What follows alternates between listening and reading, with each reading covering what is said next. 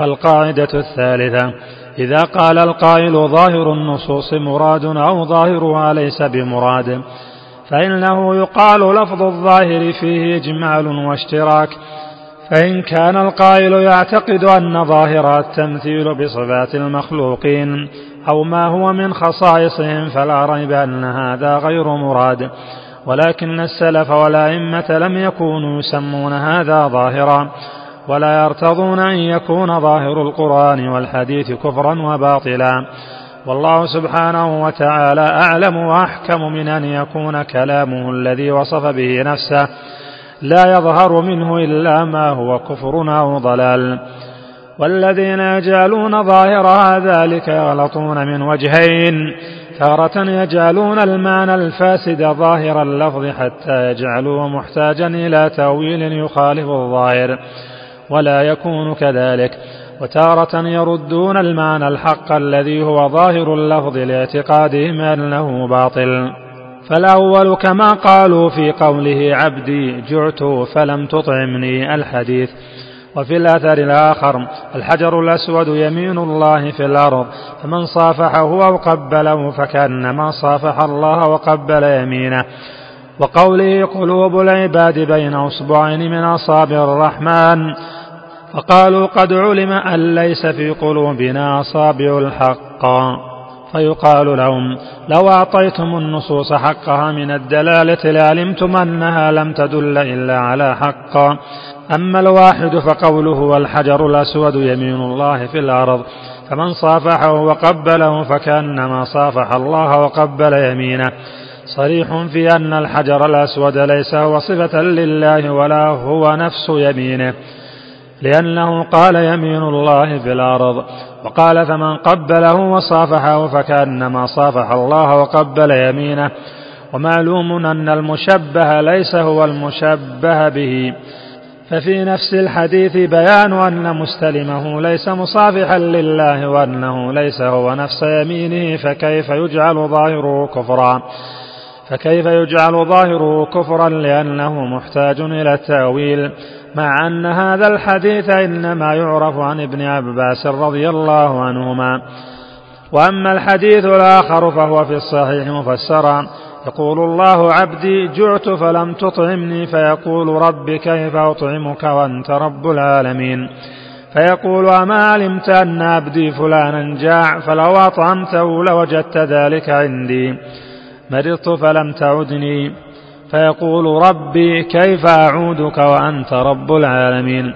فيقول أما علمت أن عبدي فلانا مرض فلو عدته لوجدتني عنده. وهذا صريح في أن الله سبحانه لم يمرض ولم يجع ولكن مرض عبده وجاء عبده فجعل جوعه جوعه ومرضه مرضه مفسرا ذلك. مفسرا ذلك بأنك لو أطعمته لوجدت ذلك عندي ولو عدته لوجدتني عنده فلم يبق في الحديث لفظ يحتاج إلى تأويل. ومما يشبه هذا القول أن يجعل اللفظ نظيرا لما ليس مثله كما قيل في قوله ما منعك أن تسجد لما خلقت بيدي؟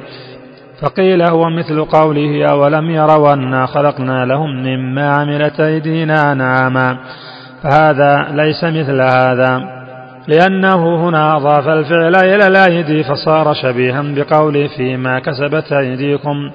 وهنا أضاف الفعل إليه فقال لما خلق ثم قال بيدي. وأيضا فإنه هنا ذكر نفسه المقدسة بصيغة المفرد وفي اليدين ذكر لفظ التثنية كما في قوله بل يداه مبسوطتان. وهناك أضاف الأيدي إلى صيغة الجمع فصار كقوله تجري بأعيننا. وهذا في الجمع نظير قوله بيده الملك وبيده الخير في المفرد. فالله سبحانه وتعالى يذكر نفسه تارة بصيغة المفرد. مظهرا أو مضمرا وتارة بصيغة الجمع كقوله إنا فتحنا لك فتحا مبينا. وأمثال ذلك ولا يذكر نفسه بصيغة التثنية قط لأن صيغة الجمع تقتضي التعظيم الذي يستحقه وربما تدل على معاني أسمائه وأما صيغة التثنية فتدل على العدد المحصور وهو مقدس عن ذلك. فلو قال ما منعك أن تسجد لما خلقت بيدي لما كان كقوله مما عملت أيدينا وهو نظير قوله بيده الملك وبيده الخير. ولو قال خلقت بصيغة الإفراد لكان مفارقا له فكيف إذا قال خلقت بيدي بصيغة التثنية؟ هذا مع دلالات الأحاديث المستفيضة بل المتواترة وإجماع السلف على مثل ما دل عليه القرآن. كما هو مبسوط في موضعه مثل قوله تعالى المقسطون عند الله على منابر من نور عن يمين الرحمن وكلتا يديه يمين. الذين يعدلون في حكمهم وأهليهم وما ولوا وأمثال ذلك. وإن كان القائل يعتقد أن ظاهر النصوص المتنازع في معناها من جنس ظاهر النصوص من جنس ظاهر النصوص المتفق على معناها والظاهر هو المراد في الجميع فإن الله لما أخبر أنه بكل شيء عليم. وأنه على كل شيء قدير واتفق أهل السنة وأئمة المسلمين على أن هذا على ظاهره وأن ظاهر ذلك مراد. كان من المعلوم أنهم لم يريدوا بهذا الظاهر أن يكون علمه كعلمنا وقدرته كقدرتنا وكذلك لما اتفقوا على أنه حي حقيقة. عالم حقيقة قادر حقيقة لم يكن مرادهم أنه مثل المخلوق الذي هو حي عليم قدير. فكذلك إذا قالوا في قوله تعالى يحبهم ويحبونه رضي الله عنهم ورضوا عنه وقوله ثم استوى على العرش. أنه على ظاهره لم يقتضي ذلك أن يكون ظاهره استواء كاستواء المخلوق.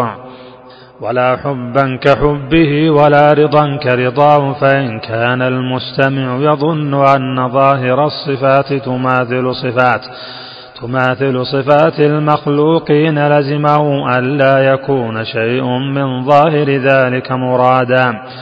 وإن كان يعتقد أن ظاهر ما يليق بالخالق ويختص به لم يكن له نفي هذا الظاهر ونفي أن يكون مرادا إلا بدليل يدل على النفي.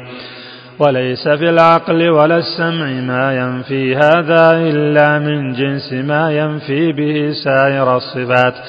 فيكون الكلام في الجميع واحدا وبيان هذا أن صفاتنا منها ما هي أعيان وأجسام وهي أبعاض لنا كالوجه واليد. ومنها ما هو معان وأعراض وهي قائمة بنا كالسمع والبصر والكلام والعلم والقدرة. ثم إن من المعلوم أن الرب لما وصف نفسه بأنه حي عليم قدير. لم يقل المسلمون إن ظاهر هذا غير مراد لأن مفهوم ذلك في حقه مثل مفهومه في حقنا. فكذلك لما وصف نفسه بأنه خلق آدم بيديه لم يوجب ذلك أن يكون ظاهره غير مراد. لأن مفهوم ذلك في حقه كمفهومه في حقنا بل صفة الموصوف تناسبه فإذا كانت نفسه المقدسة ليست مثل ذوات المخلوقين فصفاته كذاته ليست كصفات المخلوقين. ونسبة صفة المخلوق إليه كنسبة صفة الخالق إليه وليس المنسوب كالمنسوب ولا المنسوب إليه كالمنسوب إليه. كما قال صلى الله عليه وسلم ترون ربكم كما ترون الشمس والقمر فشبه الرؤية بالرؤية ولم يشبه المرئي بالمرئي.